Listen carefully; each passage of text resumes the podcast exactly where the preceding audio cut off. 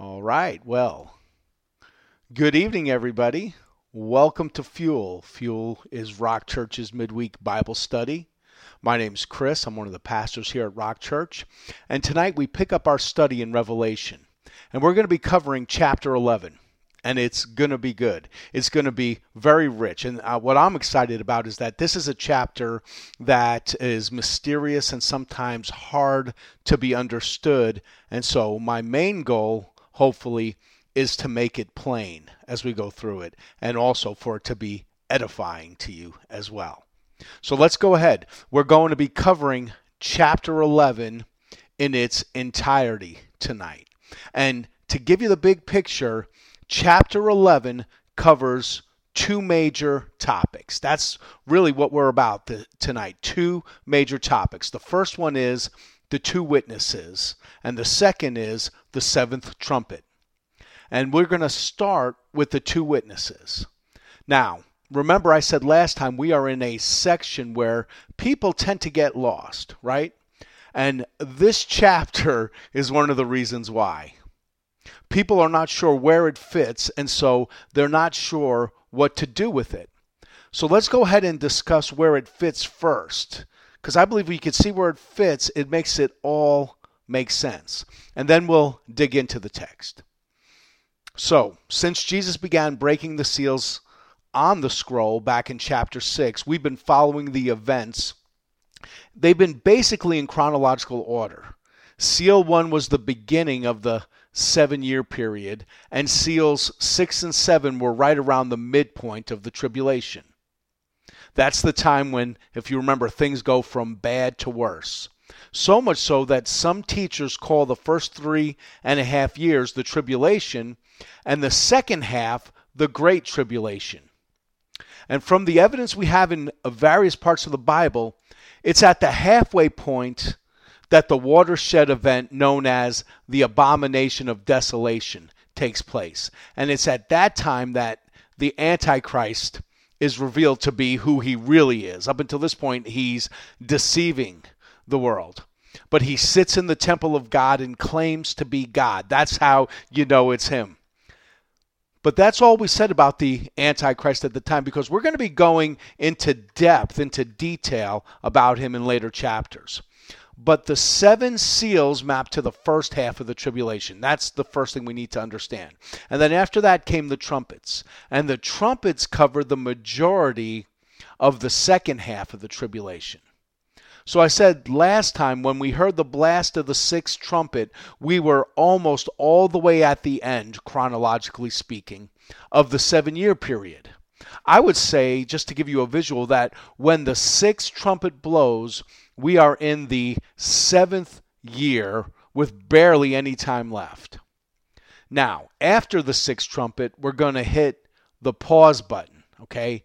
And we're going to go back to the beginning of the tribulation. That's what we're doing tonight. We're going to hit the pause button because we're at the very end of the tribulation with the sixth trumpet. And then we're going to go back now and we're going to fill in some blanks. So we're going to go all the way back to the beginning of the tribulation. This is why people get lost. They don't realize that there's a pause here, and so they don't know that they're going back to the beginning to fill in those details. You see, there are some things that were happening on the earth that we didn't know about while the seals were being broken and while the trumpets were sounding. Think about it like uh, if you were watching a show and all of a sudden the character has a flashback to a previous time. The director has more information he wants to give the audience, and he does it with a flashback. In this case, the Holy Spirit has more information he wants to give us. Okay? So from here on out, we're going to be filling in a lot of blanks. And this particular blank that we're going to be filling in involves these two mysterious characters the two witnesses. You may have done an in-depth study on these guys before, or you might know not know anything about them. But we're going to be looking at their careers, their three and a half year career tonight. So if you have your Bibles, turn to Revelation chapter 11, starting with verse 1. John says, Then there was given me a measuring rod like a staff, and someone said, Get up and measure the temple of God and the altar and those who worship in it. Leave out, that's important, leave out the court which is outside the temple and do not measure it, for it has been given to the nations, and they will tread underfoot the holy city for 42 months. And I will grant authority to my two witnesses, and they will prophesy for 1260 days, clothed in sackcloth. And the two these are the two olive trees and the two lampstands that stand before the Lord of the earth. And if anyone wants to harm them, fire flows out of their mouth and devours their enemies. So if anyone wants to harm them, he must be killed in this way. These have the power to shut up the sky so that rain will not fall during the days of their prophesying. And they have power over the waters to turn them into blood and to strike the earth with every plague as often as they desire. When they have finished their testimony, the beast that comes out up out of the abyss will make war with them and overcome them and kill them. And their dead bodies will lie in the street of the great city, which mystically is called Sodom and Egypt, where also their Lord was crucified. There's your clue right there. Those from the peoples and tribes and tongues and nations will look at their dead bodies for three and a half days and will not permit their dead bodies to be laid in a tomb. And those who dwell on the earth will rejoice over them and celebrate. And they will send gifts to one another because these two prophets tormented those who dwell on the earth. But after the three and a half days, the breath of life from God came into them, and they stood on their feet, and great fear fell upon those who were watching them. And they heard a loud voice from heaven saying to them, Come up here. Then they went up into heaven in the cloud, and their enemies watched them. And in that hour there was a great earthquake, and a tenth of the city fell 7,000 people were killed in the earthquake, and the rest were terrified and gave glory to the God of heaven. The second woe is past. Behold, the third woe is coming quickly. Okay, let's break this down to try and get a handle on what exactly is going on here and why.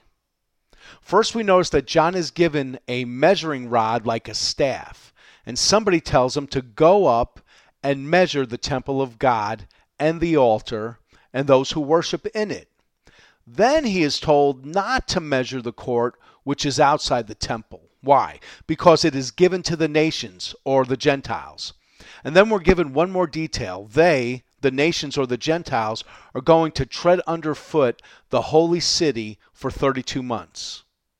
So, first off, who was speaking to John and why was he told to measure the temple of God and the altar and those who worship in it? And why was he told not to measure the court outside the temple? What's happening here is that the measuring of the temple signifies God's ownership of it. We're being shown what belongs to God and what at this current time is not willingly under his ownership the temple, the altar, and the people worshiping there, remember, we're at the beginning of the tribulation, they all belong to God. However, the court outside is given to the nations, and they will trample the holy city underfoot for 42 months. If you're familiar with the design of the temple in the Old Testament, there was known as what is the court of the Gentiles for those who weren't naturally born of the Jewish race but wanted to seek the God of Israel. For those folks, a place was made for them. And it's interesting to note that it was in the court of the Gentiles that Jesus drove out the money changers, just to give you the visual. The fact that John is told not to measure it signifies that God at this time doesn't claim it as his. God would have claimed these folks, but they were not willing. Again, this is the beginning of the tribulation. We are still in the age of free will. Mankind has been given free will. And so this these folks, these Gentiles were not willing. So the interpretation here is that these are the Gentiles who reject the true God. Now, notice in our lifetime, we're witnessing a strong push to take Jerusalem out of the hands of the Jewish people. If you remember, during Bill Clinton's presidency, there was almost a peace deal between Israel and the Palestinians. But if you remember, Yasser Arafat walked away from the negotiating, ta- negotiating table. Why?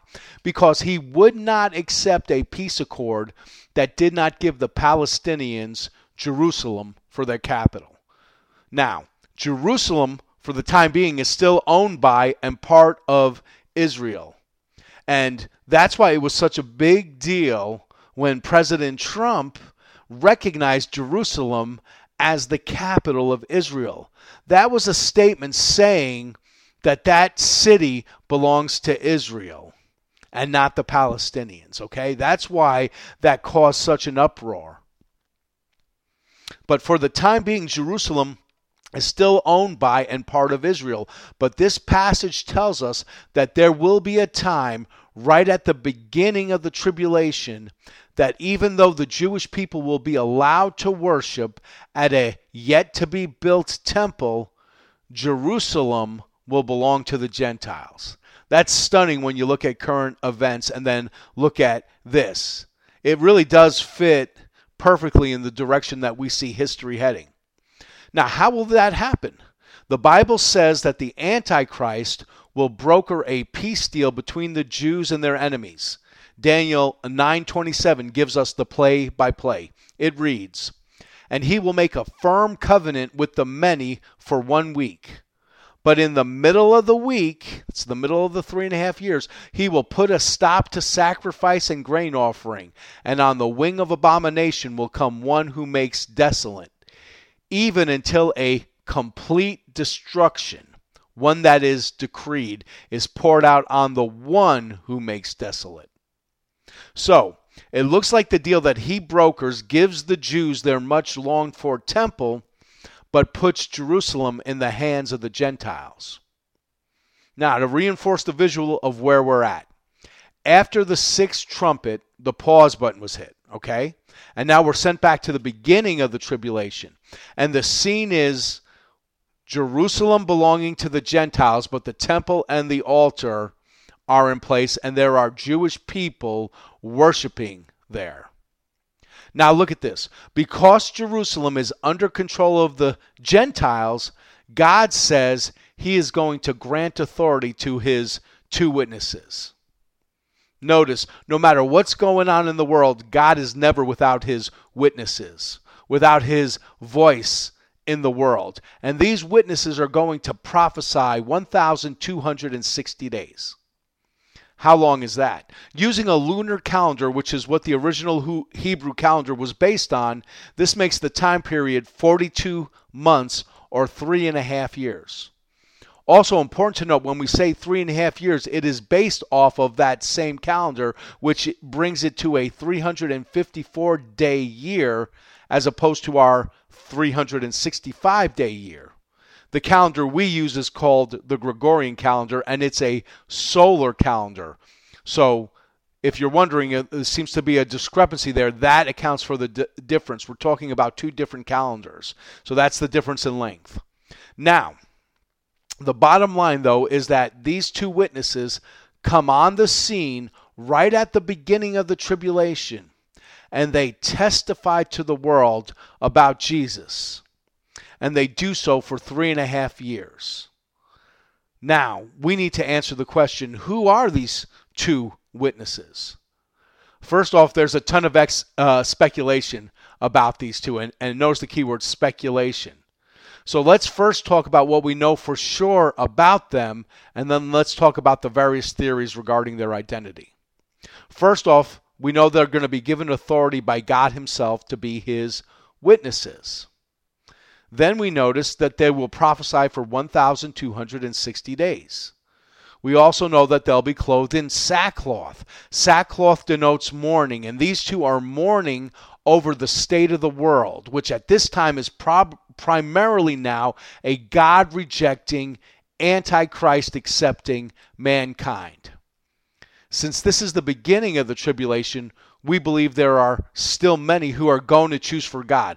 But the climate of the world, and we can even see our world uh, definitely tilting in that direction, the climate has now fully changed to an anti Christian one. Also, notice these two witnesses are called the two olive trees and the two lampstands that stand before the Lord of the earth. Olive trees and lampstands have one thing in common, and that's they produce olive oil, right? Olive oil comes from the olive tree and is burned by the lampstand to produce light. And that oil, every time you see oil in Scripture, especially in the New Testament, it's a picture of the Holy Spirit. So, what that's telling us is that these two witnesses are mightily empowered by the Holy Spirit to testify about Christ. And the quick takeaway is just like these two witnesses need the Holy Spirit in order for them to represent Christ, so do we. We need power. Amen. Next, we see that they have enemies that want to harm them. But when they attack them, fire flows out of their mouth and devours their enemies. They're protected, okay? They are also given supernatural power so that they can shut up the sky and cause a drought. They can also turn the waters to blood, and they can strike the earth with every plague. Now, some of what we saw during the breaking of the first six seals directly map to these witnesses. We see the seals being broken in heaven, but we, we saw those horsemen riding. Now we're also seeing how the witnesses on earth are participating. And so all of those things working in unity to show us what's actually happening on the earth and how it's coming to pass. Now, at the end of that first three and a half years, it says that the beast that comes up out of the abyss, which is a reference to the Antichrist, he will do what nobody else could do. It says that he will overcome these two witnesses and he will kill them. And then there's going to be a party, believe it or not. Their dead bodies are going to lie in the street there in Jerusalem, and the people will not allow them to be buried. In some ways, it's going to be like Christmas in the sense that the people on earth are going to give presents to each other. They're going to celebrate. They're going to rejoice. They're going to give gifts to one another. Why? Because they hate these guys big time, because these guys are witnessing to them about the consequences of their rejection of Christ and their really their acceptance of the enemy of their souls, the devil, and they don't even know it. But they don't want to hear that. And so, as these uh, witnesses witness, they want them killed, but they're unstoppable for that first three and a half years. So, when this beast, which is the Antichrist, comes out and overcomes them, they're going to be ecstatic because they hate these guys big time. But they don't get the last word right? God always gets the last word. And in a crazy and dramatic turn of events, while the celebration is still going on, three and a half days into it, the breath of life from God will go back into their bodies and they will stand on their feet. In other words, they will be resurrected and it will be witnessed globally while everybody is watching, probably via the internet, cable news, apps on their phone, whatever other media is available at the time. But everybody's going to see it. And as they're watching, as they're having this celebration, all of a sudden, there will be a loud voice from heaven that will say, Come up here. And if that sounds familiar, that's exactly what God told John in chapter 4. That's what he's going to tell the church when we go up to meet him in the air. Come up here, right? And as these people are watching these two witnesses come to life, stand on their feet, and go up to heaven, just like Jesus' ascension in Acts chapter 1, they go up to heaven in a cloud. So those are the facts. Now, Based on those facts, Bible scholars have speculated as to the identity of these two witnesses. And this is really interesting the conclusions that Bible teachers and scholars have come up with over the years. probably the most common um, interpretation of this passage where they interpret the identities of these two witnesses is that these two witnesses are Moses and Elijah. And you can see why they come to that conclusion. The drought, the striking of the water so it turns to blood, plagues hitting the earth. That sounds a lot like Elijah and Moses. Also, remember, Elijah never died, and Moses' place of burial was kept a secret. Also, Moses and Elijah appeared with Christ at the Mount of Transfiguration in the Gospels. So when people look at those points, they think these two very well could be Moses and Elijah. But some others reject Moses. They still think it's Elijah, but they reject Moses because he died. So they think these two are Elijah and Enoch. Elijah for the reasons we already spoke of, and Enoch is cited for two reasons. The first is because he never died. Remember, Enoch walked with God and he was no more because God took him. Remember that account in Genesis. Enoch is considered the first person to be raptured and Elijah the second. So those two never tasted death. Now, here's another very circumstantial book, and I don't think it, it, it um, supports their claim, but they do use this to support their claim. And they use a book called The Gospel of Nicodemus that says that both Enoch and Elijah are the two witnesses. Only problem with that is the book was written in the fourth century, and it's definitely not considered to be scripture.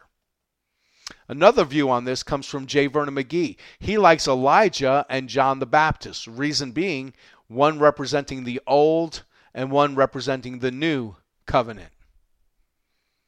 Also, there's an interesting passage in Zechariah 4 that talks about a lampstand and two olive trees seems to map directly to this. And it gives the identities of the two olive trees as the two anointed ones who are standing by the Lord of the whole earth. Again, another reference to the Holy Spirit. They're going to be anointed. But it doesn't give their names.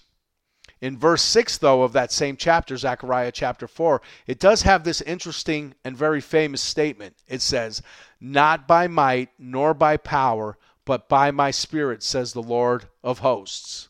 Again, this tells us that the labor we do for the Lord has to be empowered by the Holy Spirit. Now, all these are interesting theories, but there's one more theory that's a very good one as well, and it's this these two witnesses could be none of the above. They could be two unknown people whom God raises up in that day for that particular ministry. So this is interesting to speculate on, but the identities, they're not really necessary to understand what's going on here. Because if they were, God would tell us. But what's important is for us to know that this is taking place now. This scene closes with these two witnesses being taken up to heaven and their enemies gaping at them in tremendous fear. And then, right after they're gone, there is this huge earthquake in Jerusalem. 7,000 are killed. And I believe, again, if you go back and look at the seals being broken, I believe you can see clearly how all this maps together because right at the end of the three and a half years when they're taken up into heaven there's this earthquake. That's exactly when the earthquake occurs with the breaking of the sixth seal in chapter 6 so i believe that this earthquake maps to that global earthquake that we saw when that sixth seal was broken. But both show us how we are right now at the midpoint of the tribulation.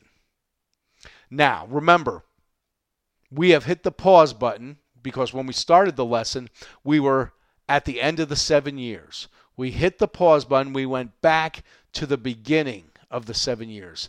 Now we hit we've hit that pause button. We filled in the details about the two witnesses during the first half of the tribul, uh, tribulation. Now we're going to hit play again, and we're going to fast forward back where we left off, back where we hit pause back at the very end of the tribulation.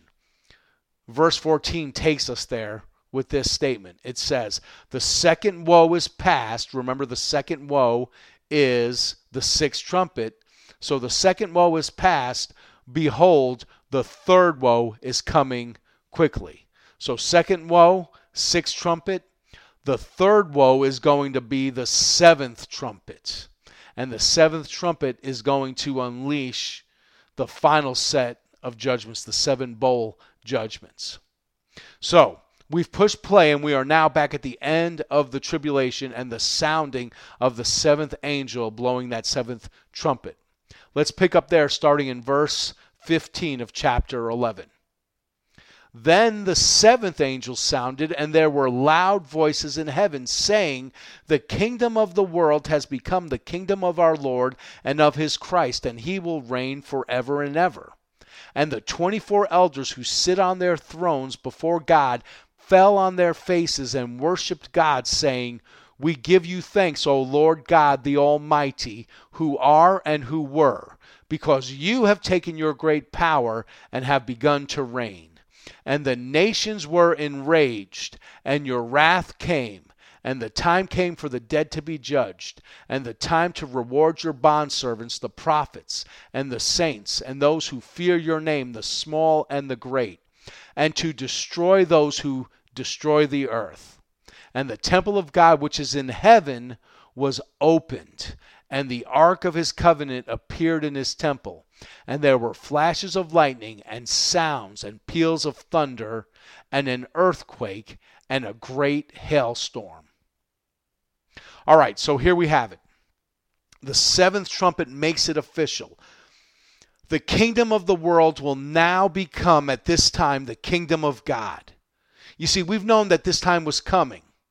We've known that it, was coming from the very beginning of this book because we said that that is one of the major themes of this book the kingdoms of this world becoming the kingdom of our God and of his Christ. But we've really known that this time was coming uh, rapid fire once Jesus broke that first seal in chapter 6. Once Jesus breaks the seal, everything now falls like dominoes.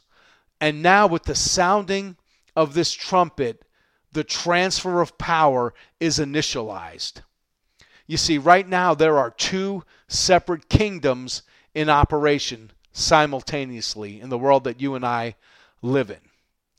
Right now, we see the kingdom of God and the kingdom of the world system both operating simultaneously.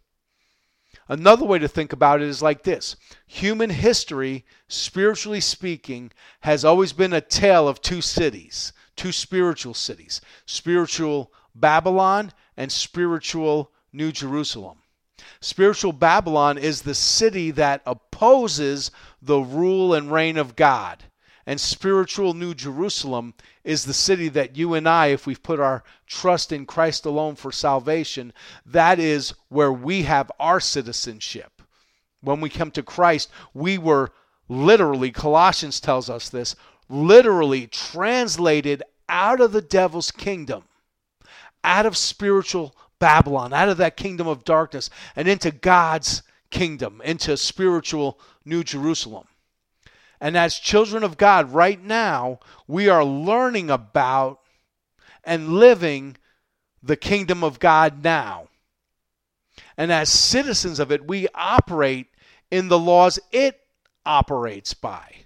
That's why sometimes we are in such great conflict with the world because we're operating by the laws and principles of a different kingdom. And so when we do this, we go against the flow of the kingdom of the world, which is diametrically opposed to the works and ways of God. And so we find ourselves at odds with our fellow human beings. This is normal because we're working from two different systems.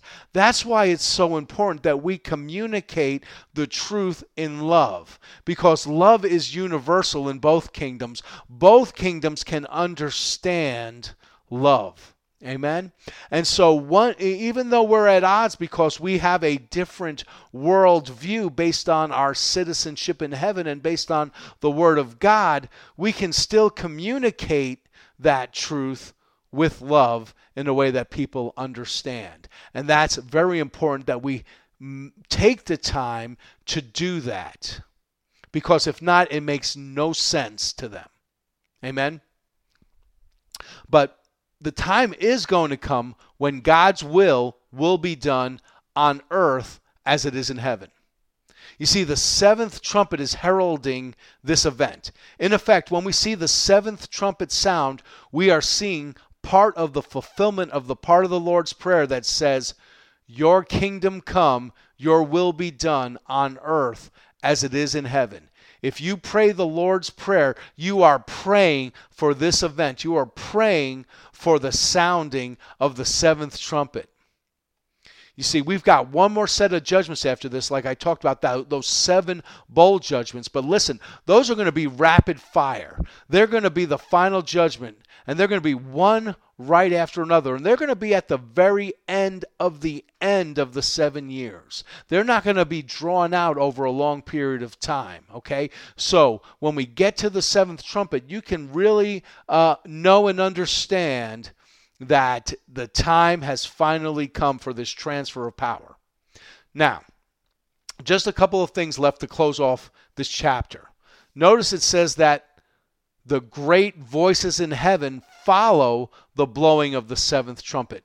J. Vernon McGee makes an interesting observation. He says, if you remember, at the opening of the seventh seal, there was silence in heaven. The contrast should be noted because here the blowing of the seventh trumpet reveals God's program and clears up the mystery of God. All of God's created intelligences can see the end now and are jubilant in anticipation of the termination of evil being so close at hand.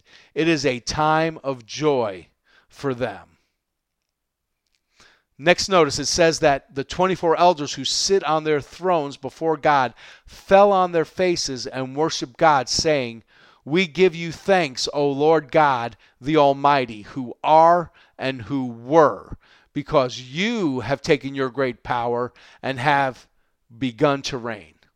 Now, don't miss this. The fact that this is really finally happening causes the church in heaven to fall down on their faces and worship God. The second coming is finally about to happen.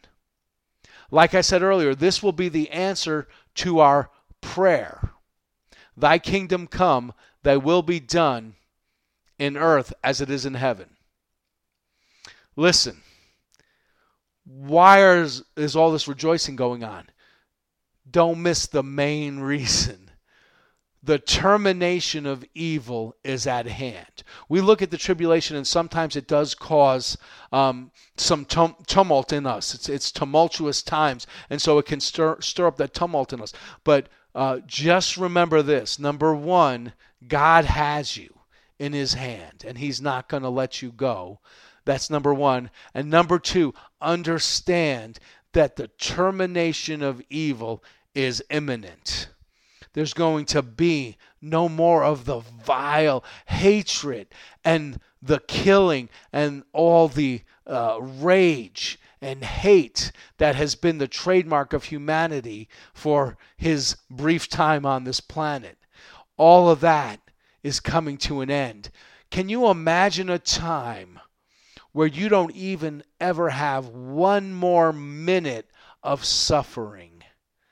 Suffering was never to be part of the human experience. It's all a result of the fall. There's coming a day, and we may be right on the precipice of that day where all of that is going to become a memory and then a distant memory. Now, let's continue to unpack what's going on here.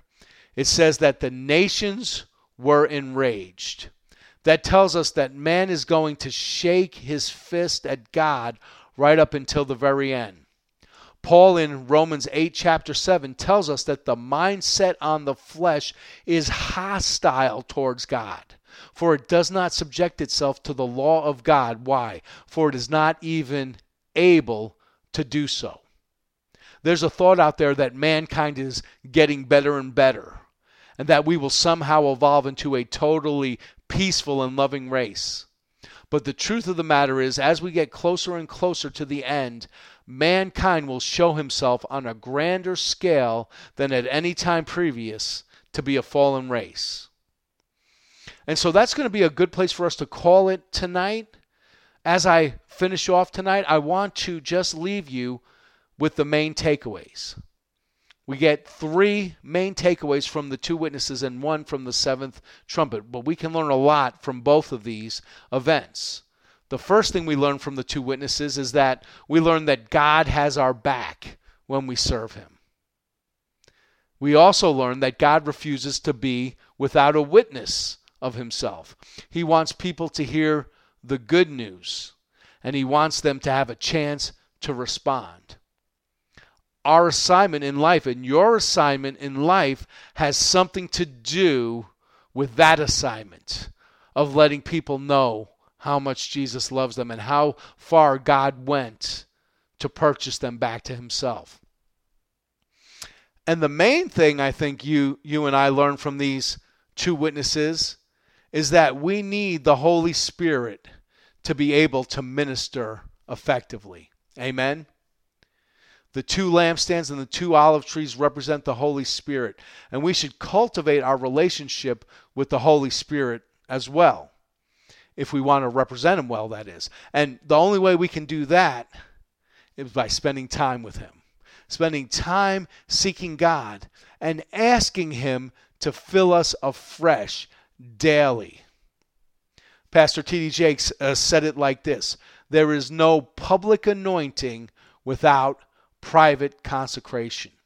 In other words, if you want a anointing in the public sphere, if you want to operate under the power of the Holy Spirit when you minister to others and you witness to others, that's going to be a direct reflection of what your private devotional life is with God. Don't neglect one for the other. Amen.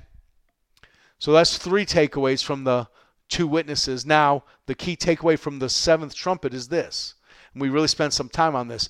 There's coming a day when the kingdom of this world will become the kingdom of our God.